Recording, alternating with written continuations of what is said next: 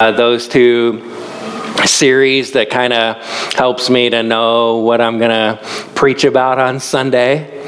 And this week, I don't know what it was. I had a bunch of different ideas and thoughts, and I was going one direction, and and stuff just I don't know.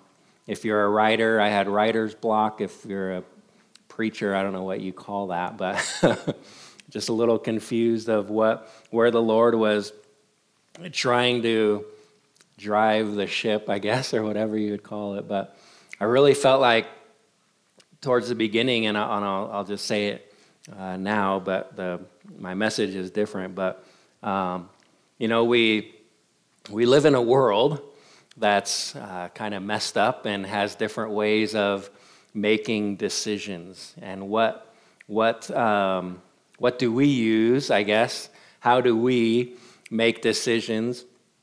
And I was going to kind of go through some of the different ways that people will, you know, be influenced and in making the, not just every little single choice of the day, what you're going to eat, what you're going to wear, but um, a little bit bigger decisions than that.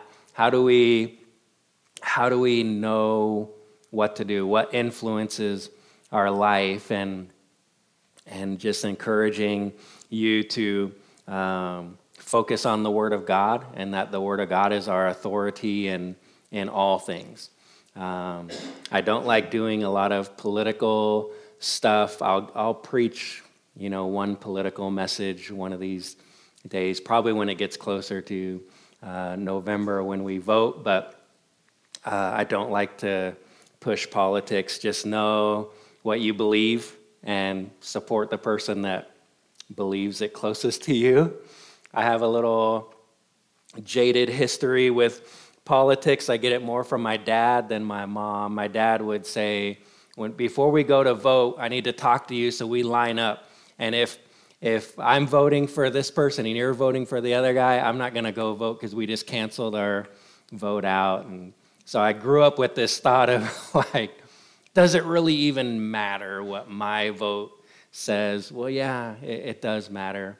Um, but that kind of got renewed when uh, we're only two states into our presidential primaries and all of our decisions are done. And it's like, who do we have to choose from? And so I'm on Facebook the other day, and North Dakota's primary is next week. Oh, choose who you want to vote for. I, well, it's only like one candidate left of who I can choose from.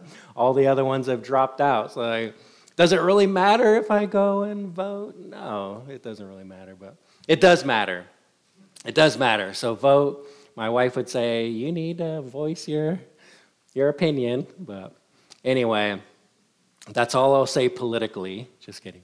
Uh, in November, we'll talk some more. But, but um, that was my dilemma this week of like, how do you choose who you're going to vote for, what, what you're going to support, what movements you're going to, um, you know, protest for or support or push? What, um, what do you, how do you decide who you're going to talk to, how you're, what you're going to say, what you're going to teach, what you're going to, how you're going to live your life? And, and we should base that primarily on the Word of God. And I've heard some people say, everything you ever need to know is in the Word of God. And I know that's not it's not exactly clear, but you can get your principles and your values from it and then live your life according to it. So as I was kind of developing that message, it just wasn't coming together. and so I was like, I don't know what I'm going to preach on.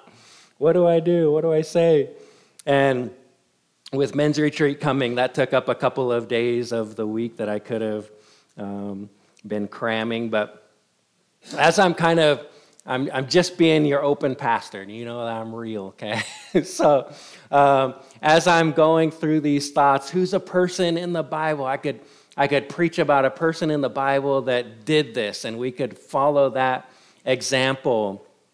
And uh, the biggest one, uh, there's several, obviously, there's several, but Daniel stands out as a man and his friends, Shadrach, Meshach, and Abednego, that took stands for God.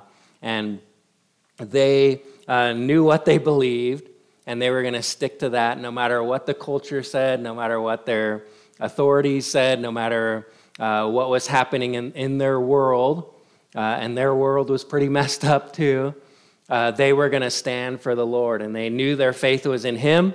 They put their faith in Him, and they said, We're going to do this, and there's nothing that's going to um, take us away from that. And so, uh, I want to preach today from the entire book of Daniel for you in the next half hour, uh, and we'll make it because we'll skip kind of the last half. But um, uh, Daniel is a very interesting book.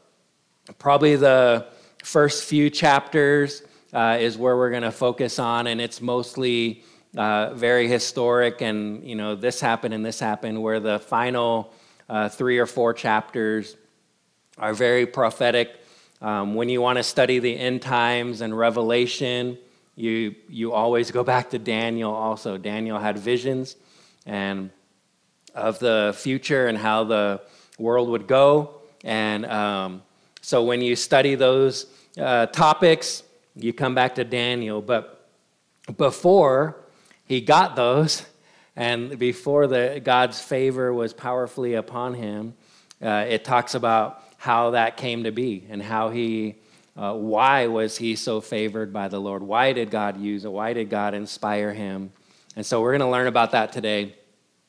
So, Heavenly Father, God, I love you, Lord. I thank you for uh, this message, this topic.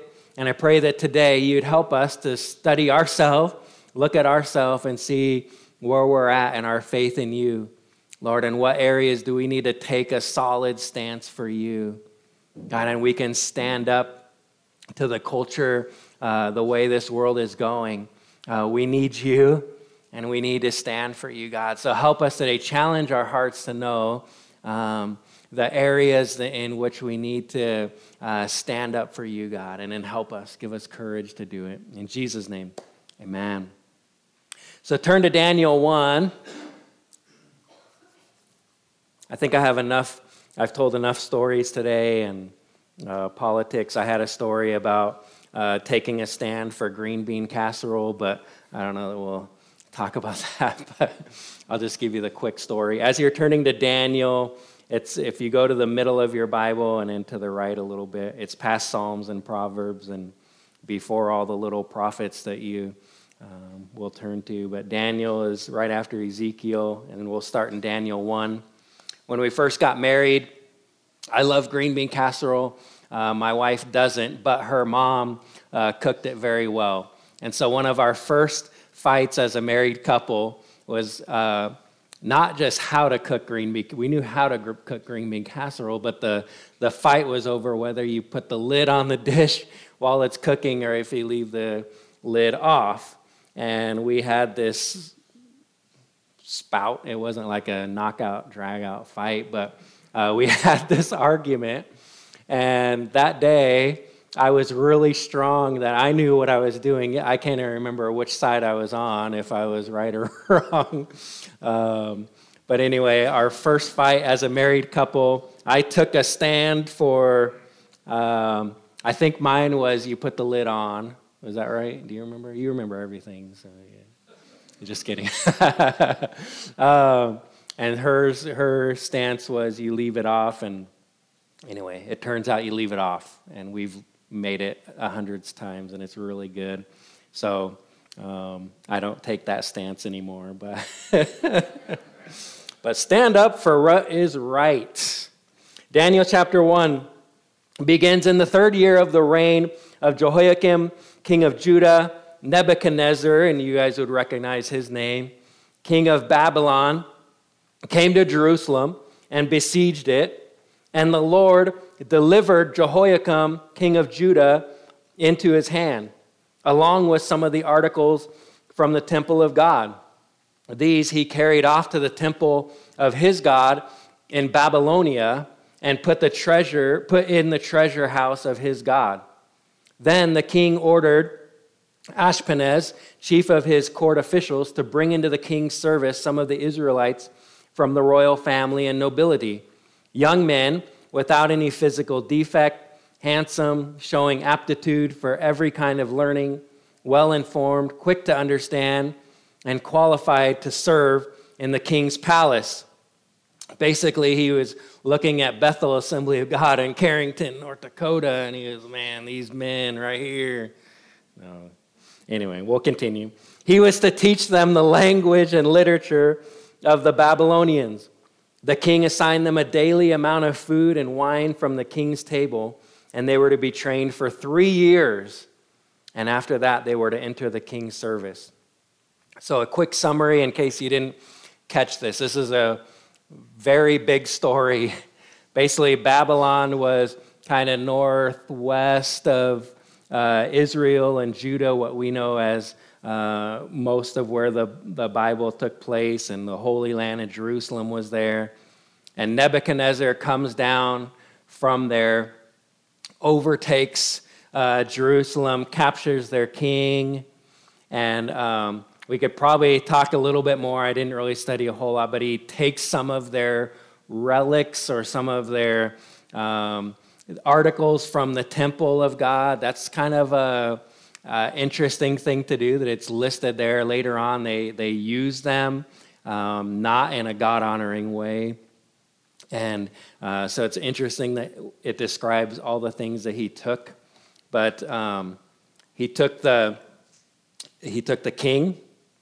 Uh, he takes over Israel, Judah are kind of in the same area, and his empire of Babylon enlarges to go south to include this Holy Land area. So now, in this moment and for the next 70 years, um, the Babylon Empire is that whole section uh, to include Israel and Judah. He orders his men to search out.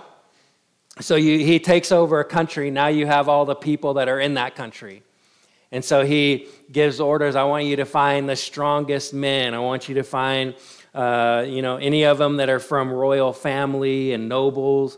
Um, they need to be young with no defects. I don't know what the defects they were looking for. Maybe a pudgy belly was a defect to them, or I don't know. But they had to be good looking, intelligent, and all wisdom, endowed with understanding and discerning uh, knowledge, and in the ability to serve. And I wondered what, what kind of test did these people uh, give to find out if this man was uh, intelligent in all wisdom and understanding. I don't, I don't know how they figured it out, but they gathered uh, a group of men and bring them back to the king. They would be taught Babylonian education, uh, the literature, the language of the uh, Chaldeans.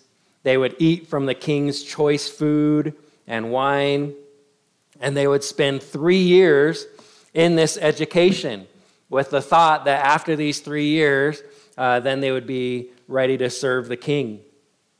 So basically, Nebuchadnezzar tells them find the best men and indoctrinate them to be just like us. He tried to change the name of the country uh, to Babylon, he tried to change the language, and he even tries to change the names of those that he, uh, he captured. In verse 6, it says, Among those who were chosen were some from Judah Daniel, Hananiah, Mishael, Azariah. The chief official gave them new names. To Daniel, the name Belteshazzar, to Hananiah, Shadrach, to Mishael, Meshach, and to Azariah, Abednego. So What's funny to me, just to, as a pastor, we always remember Daniel as Daniel, not as his new name. But the other three we remember as their new name, not their um, Hebrew or Jewish name. Why? I, I don't know. We should respect them as their Jewish name, not their name that the king tried to change it to. But anyway, that's not even in my notes. But this is the story of Shadrach, Meshach, and Abednego. We'll, we'll talk about that second. But first, Daniel's first stance and the first two uh, gain an, our example from. In verse 8, it says, But Daniel resolved not to defile himself with the royal food and wine. And he asked the chief official for permission not to defile himself in this way. Daniel was strong in his faith, and we'll read about that. He followed the law of Moses given by God to all the Israelites. And according to that law, they were not allowed uh, to eat certain foods, like the meat, they weren't allowed to eat pork. Um, and they weren't allowed to eat meat that was sacrificed to another god, an idol. Uh, when they say sacrifice, like the, the Jews would sacrifice for their sins, uh, basically cooking the meat, uh, but they're sacrificing it. Uh, some of it they would burn and, and not eat, some of it they would eat. And so they were told you can't eat meat that had been prayed over and sacrificed to any other idol because basically you're taking that in to your life. Okay, so Babylon was a heathen nation.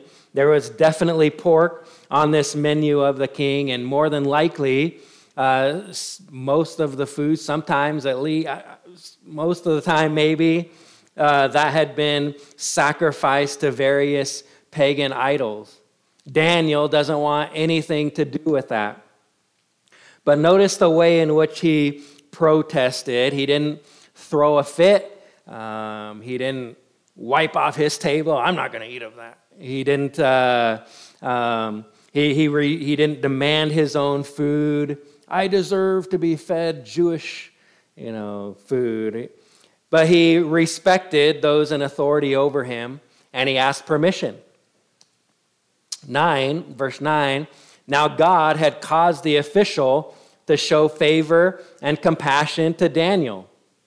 When you take a stand for God, it's amazing when you consecrate your life to Him that He will bless it. He will bless you. He'll give you favor on those in authority over you or whatever you're uh, just generally speaking. He'll give you favor and a blessing when you uh, make these, this devotion to Him.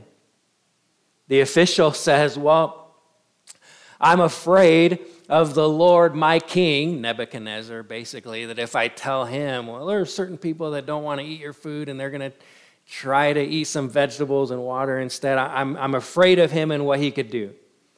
That's found in verse 10. So Daniel asks him, Give us 10 days and, and test us. So he's talking about him and Shadrach, Meshach, and Abednego.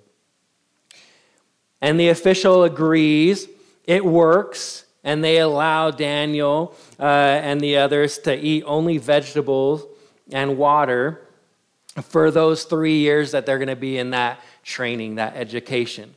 Okay? Check out what happens in verse 17. To these four young men, God gave knowledge and understanding of all kinds of literature and learning. And Daniel could understand visions and dreams of all kinds. Really powerful. God is inspiring him, uh, God is blessing them uh, for taking this stance. And uh, not defiling himself, they could have easily kind of bent to, well, I, we were captured, so I have to do what our authorities tell me to do. Hey, we are to submit uh, to our authorities, but if it goes against our faith, if it goes against our beliefs, hey, we should take a stand. And in our world today, we're seeing that.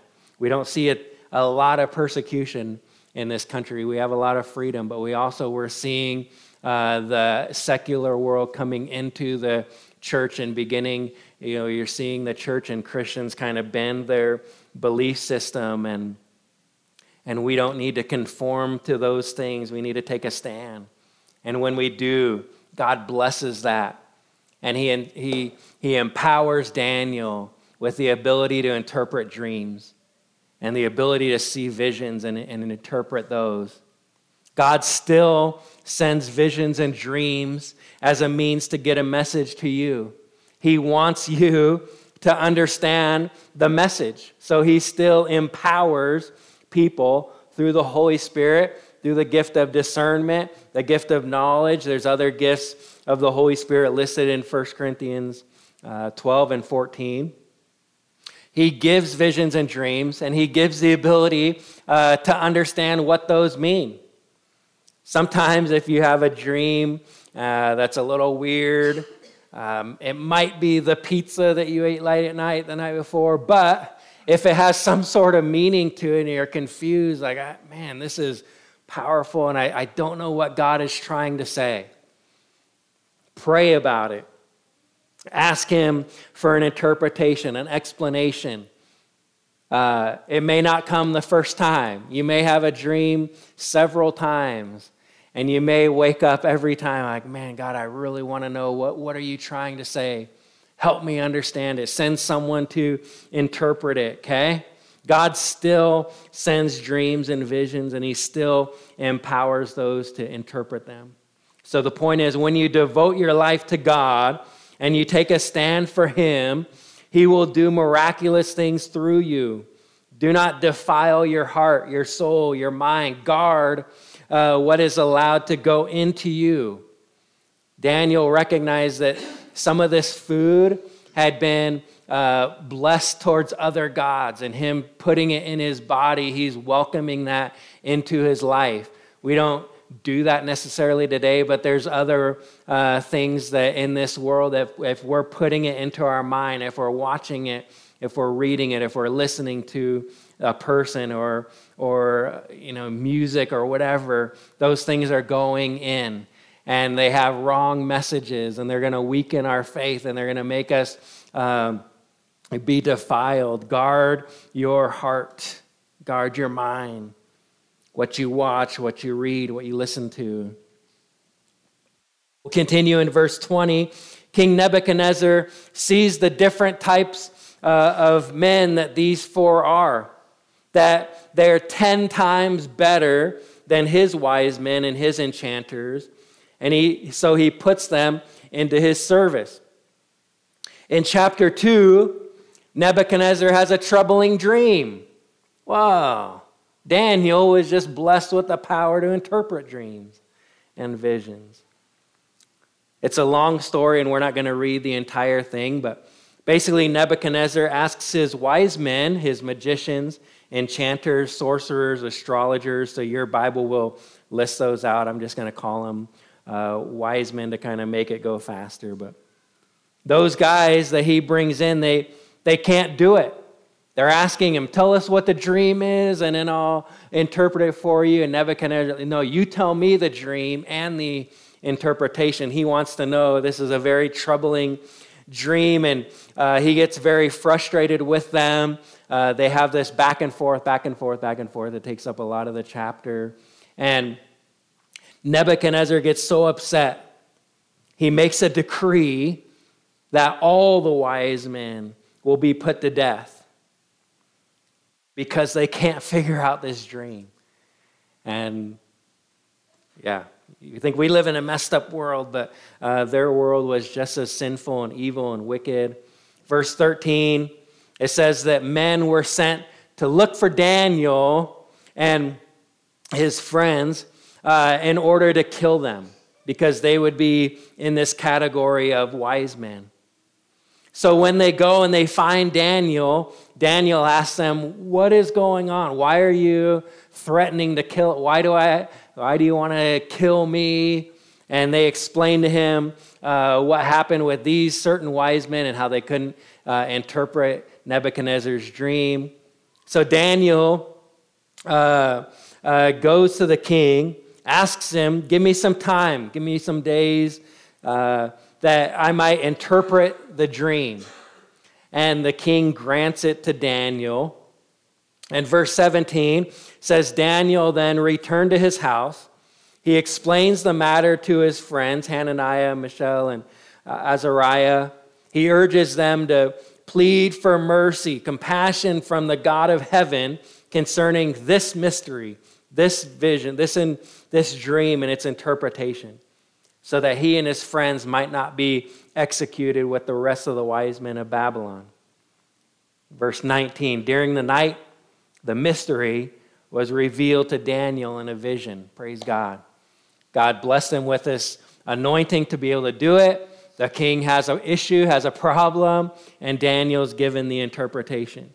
Jump to way ahead to verse 46. He interprets it. uh, to Nebuchadnezzar, and Nebuchadnezzar falls prostrate before Daniel, pays him honor, and ordered that an offering and incense be presented to him as a gift. The king said to Daniel, Surely your God is the God of gods and the Lord of kings and a revealer of mysteries, for you are able to reveal this mystery. And he made Daniel ruler of all of Babylon and in charge of all the wise men. So now Daniel's starting to work his way up from uh, a hostage to he's going to become, you know, second, third in charge of this whole empire. This was the first of several dreams that uh, Daniel interprets. And later, uh, as I said earlier, God gives him visions of the future as well. It's powerful to see God working in the life of his servant because he was going to stay faithful to him and not uh, turn to uh, the culture that had captured him. Let's go to the second time that a stance is taken in chapter 3. In chapter 3, Nebuchadnezzar uh, is very temperamental. We don't have a lot of uh, clues of how much time has gone by in this. We know that uh, they had captured Israel for 70 years. This is in that 70 year. It's probably towards the beginning of that, um, that reign. But Nebuchadnezzar is, is temperamental. I'm not sure um, how he gets to this point but he decides I'm going to build a 90 foot tall, nine foot wide uh, image made completely of gold. Uh, it was most likely of himself, a statue of himself. And he commands everyone uh, to bow down and worship it at certain times. And the story will tell you a, a long thing of when they should do it. And if anyone does not worship it, they'll be thrown into a fiery furnace. Well, you probably have heard this story before. When all the nations, all the people of Babylon bow down to worship this golden image, Shadrach, Meshach, and Abednego choose not to. And word gets back to Nebuchadnezzar that some of the Jewish exiles that he had placed in leadership are refusing uh, to worship this golden image. As a side note, apparently Daniel uh, is the only one exempt, quite possibly uh, because Nebuchadnezzar knew uh, the power of his God. He's allowing him, you don't have to worship it. Uh, but everyone else, we don't know why Daniel's not mentioned here. Perhaps he's, you know, in his position, he might be in other countries or doing something else, but he's not uh, listed here. But Shadrach, Meshach, and Abednego refused to bow when the time comes that all the uh, nations are worshiping this statue. Verse 13 says, Furious with rage, Nebuchadnezzar summons Shadrach, Meshach, and Abednego. So these men were brought before the king, and Nebuchadnezzar said to them, Is it true that you do not serve my gods or worship the image of gold that I have set up? If you do not worship it, you will be thrown immediately into a blazing furnace. Then what God will be able to rescue you from my hand? Whoa. Come on, Nebi. You forgot about the God of heaven, the Lord of all the people uh, that described your, interpreted your dream. And, and uh, he's forgotten that.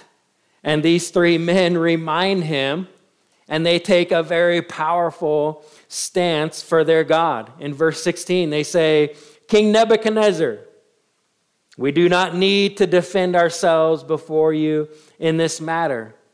If we are thrown into the blazing furnace, the God we serve is able to deliver us from it, and he will deliver us from your majesty's hand. But even if he does not, we want you to know, Your Majesty, that we will not serve your gods or worship the image of gold you have set up. Powerful, uh, powerful scripture. Even if God doesn't rescue us, This is something we need to learn in our uh, Christian walk that not every time, I've, I've tried to tell you this, life's not easy with Jesus. There's going to be difficult times. But we have to stay strong and have this same stance that uh, I'm going to pray for healing, but even if God doesn't heal me, I'm still going to uh, stay in my faith with Him. Man, if we could uh, take a stance like that, facing death, fiery furnace, uh, kind of a pit they would throw you into, um, and you would pretty much die instantly, we're going to see. And they're standing with it right there. They're facing what could happen to them if they don't deny their God. But they take that stance. So, how does the story end? Sorry, let me back up and add this point to it. Even though we don't foresee situations like this in America where uh, our faith is put to a test that if you don't deny your God, we're going to throw you into a furnace. We don't see that. There are a lot of different other types of gods that try to take idolship in our lives. And there's a lot of different things that um, are, are pushed in, in our culture um, laws, freedoms, uh, that, you know, ways that we should, uh, that we're pushed to change our stance and saying, man, if you don't do this, you don't love me. You don't love America. You need to accept everybody. And we have to uh, take a stand for the Lord and what we believe in and not fall into, um, fall under the pressures of this culture. So don't allow that to happen in your life. Now, how does the story end? Nebuchadnezzar is mad, furious, and he orders them to be thrown into the furnace. And the two soldiers that grab them and push them in die instantly just from the heat of the furnace coming when they throw uh, Shadrach, Meshach, and Abednego into it. Wow. But praise the Lord, in verse 24, as soon as they're thrown in, Nebuchadnezzar is probably expecting them to be dead instantly, and he's able to see. I don't know how they had glass or if they had just an opening. What, but Nebuchadnezzar says in verse 24, he jumps to his feet in amazement. Weren't there three men that were tied up and thrown into the fire? He asks his advisors, didn't we? It was Shadrach, Meshach, and Abednego. Why is there four? People in there, and one of them looks like the son of the gods. I see four men walking around in the fire. They're not dead, they're unbound, they're unharmed. And there's a son of the gods. He recognizes this is a moment, that's Jesus, we believe he recognizes that there is a fourth angel, the son of the gods, probably Jesus. And he is with Shadrach, Meshach, and Abednego, dancing, praising the Lord. Woo, man. This beats North Dakota in January, right? They're sunbathing and, and chilling. No, they're probably praising the Lord. They're probably amazed. How did we land and we're not dead? Are we in heaven? Oh, this is amazing. And Jesus is like, No, get up there and preach to Nebuchadnezzar what's happening. Jesus will be with you in the fire. Another promise, another promise that God is with you. He could have delivered them to not have to be in the fire. But it's a really important for us to see that we will go through fiery moments in our life, and Jesus isn't watching us. God the Father isn't looking and like, wow, I wonder how you're going to respond to this. Hmm. No, Jesus is with us in it. He's going through it with us. Nebuchadnezzar praises their God he hasn't quite got to the submitting to him praising his God. He's praising their God, and he decrees that anyone who talks bad about Shadrach, Meshach, and Abednego's God will be cut into pieces and their houses turned to rubble. Whoa. Okay, so sometimes I read in the Bible like crazy stuff like that. I appreciate his uh, passion, um, but how about we try? Why don't um, you try to convert everybody to worship the God of Shadrach, Meshach, and how about you worship the God that you just tried to kill them and they're living? That should change your heart to them. How about instead of turning their houses into rubble, why don't you tear down your golden statue and turn it into rubble? But we don't see that happening. Those are probably a, a better idea for Nebuchadnezzar, but he's not to that point. We'll see his, his demise here in a little bit, but, but it's a powerful, powerful stance that these three men take and that we can take as well. We're going to go through the fire, we're going to go through uh, tough times, and there's going to be times in Carrington where we want to do something that might be uh, against our faith, that might be compromising our faith. And we got to stand for what we believe in. The third, the last stance that we can learn from is up in chapter 6. So we're going to skip over a couple of dreams and wild moments in Nebuchadnezzar's life and his pride causes uh, his fall. He actually, he literally becomes crazy. Uh, he eats grass like an ox. He's driven to the fields. He becomes um, unkept, I guess is a nice word to say it. The Bible describes it as his hair grows feathers like an eagle and his and claws. So basically his nails, he goes, he goes wacko, okay? Because of his pride. His son, uh, Belshazzar, not Daniel's name was turned to Belteshazzar. This is Belshazzar. His son takes over, and his reign did not last long. He was very prideful, probably more than Nebuchadnezzar. And we see the interpretation, the writing on the wall. If you remember that story from Daniel, Daniel interprets that and basically says, like, you're being weighed and measured. God is judging you, He's seeing you, um, and your reign isn't going to last long. And then, in fact, that night he dies. And Darius the Mede takes over the kingdom. And that's where we find chapter 6 beginning. He continues to see, Darius sees the good in Daniel, and he keeps him in charge. And verse 3 the other leaders don't like Daniel, uh, jealous of uh, what's, what favor he has and the power that he's given. And, and verse 3 says Daniel so distinguished himself among administrators and, and satraps by his exceptional qualities that the king planned to set him over the whole kingdom.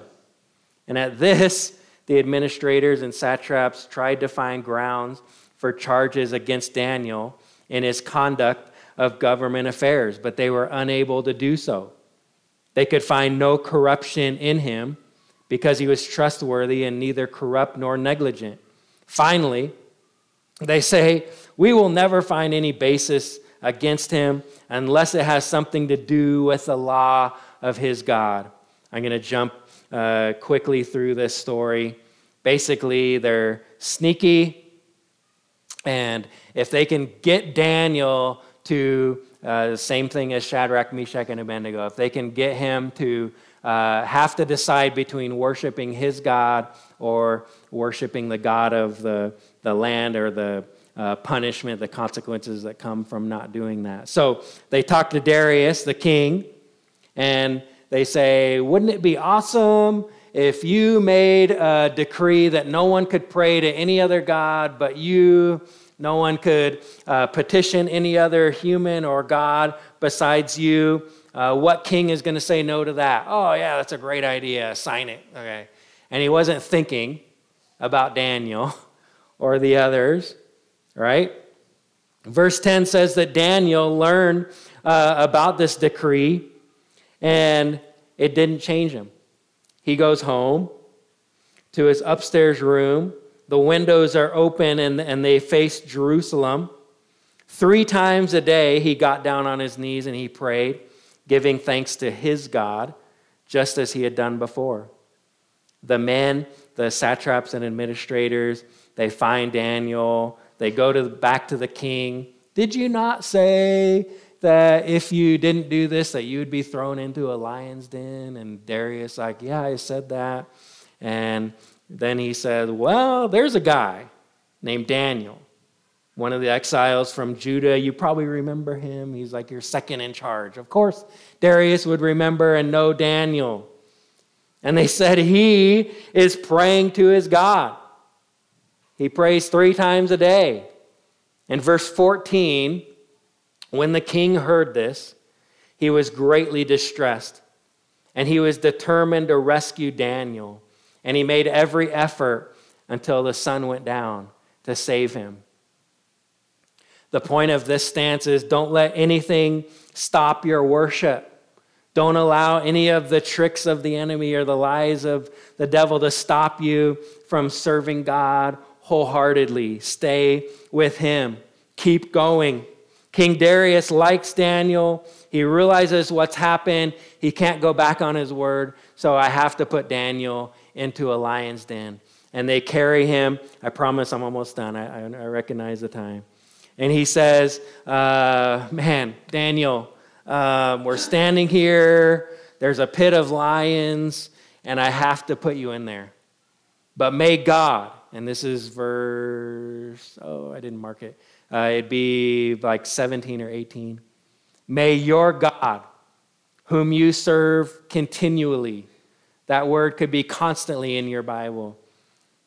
Darius knows that Daniel will always serve God and he'll always pray to him. And this is kind of a way that Darius prays to Daniel's God.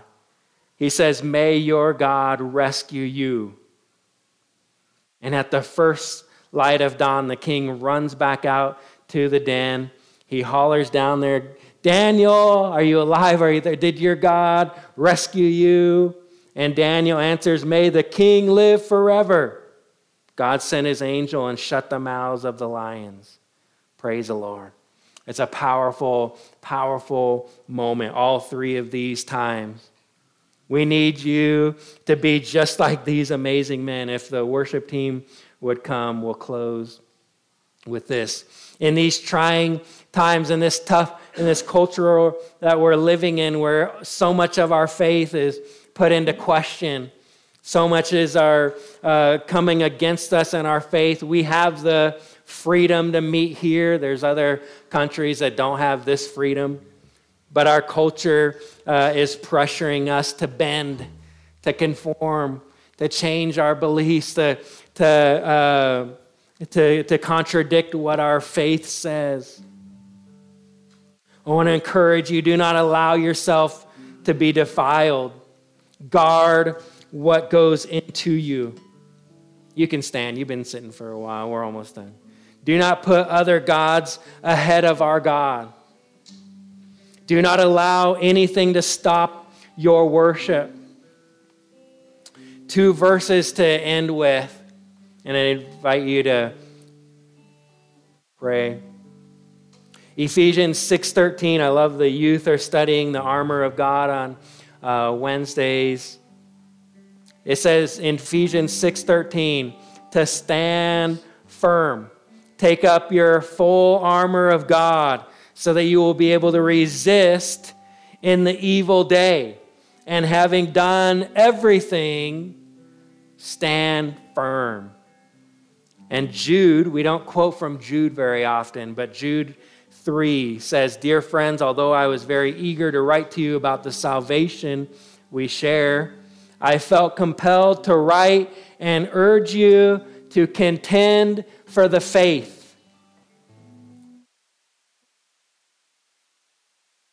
Faith in God is not easy. We might have it easy in Carrington. I haven't come across a lot of people that don't like that I'm a pastor, okay? But there's probably going to be times that I say something or I preach something that's from the Word of God that they're not going to like. And I can't conform the message and try to say, yeah, God, God loves everybody and want everybody's going to be in heaven. You can do whatever you want. I can't go there. I can't go there. But I can love them and I can show them God's love by taking a stand for Him. People don't like wishy washy uh, people, all right? They want people who will tell them uh, the truth. And we need to stand for that truth. So, Heavenly Father, God, I pray that you challenge our hearts today, Lord. As we look inside ourselves, God, are there areas that we need to take a stand for you, Lord? Help us to stand firm in our faith. God, that you would show us places in our life that we need to change. God, that we need to solidify with you. If there's something that we're doing that's against your word, help us to stop it. Help us to live for you, Lord. We're living in a day and age, it's so easy to compromise our faith, but help us to look like Daniel and Shadrach and Meshach and Abednego. God, they would not bow and worship to any other idols. Help us to live like that. God, that we would be strong in our faith. And when we do that, when we're strong in our faith, God, you bless it. You empower us. You inspire us. You give us your Holy Spirit to move and we will see that we will be blessed. Ah, help us, Lord. Help us, Lord.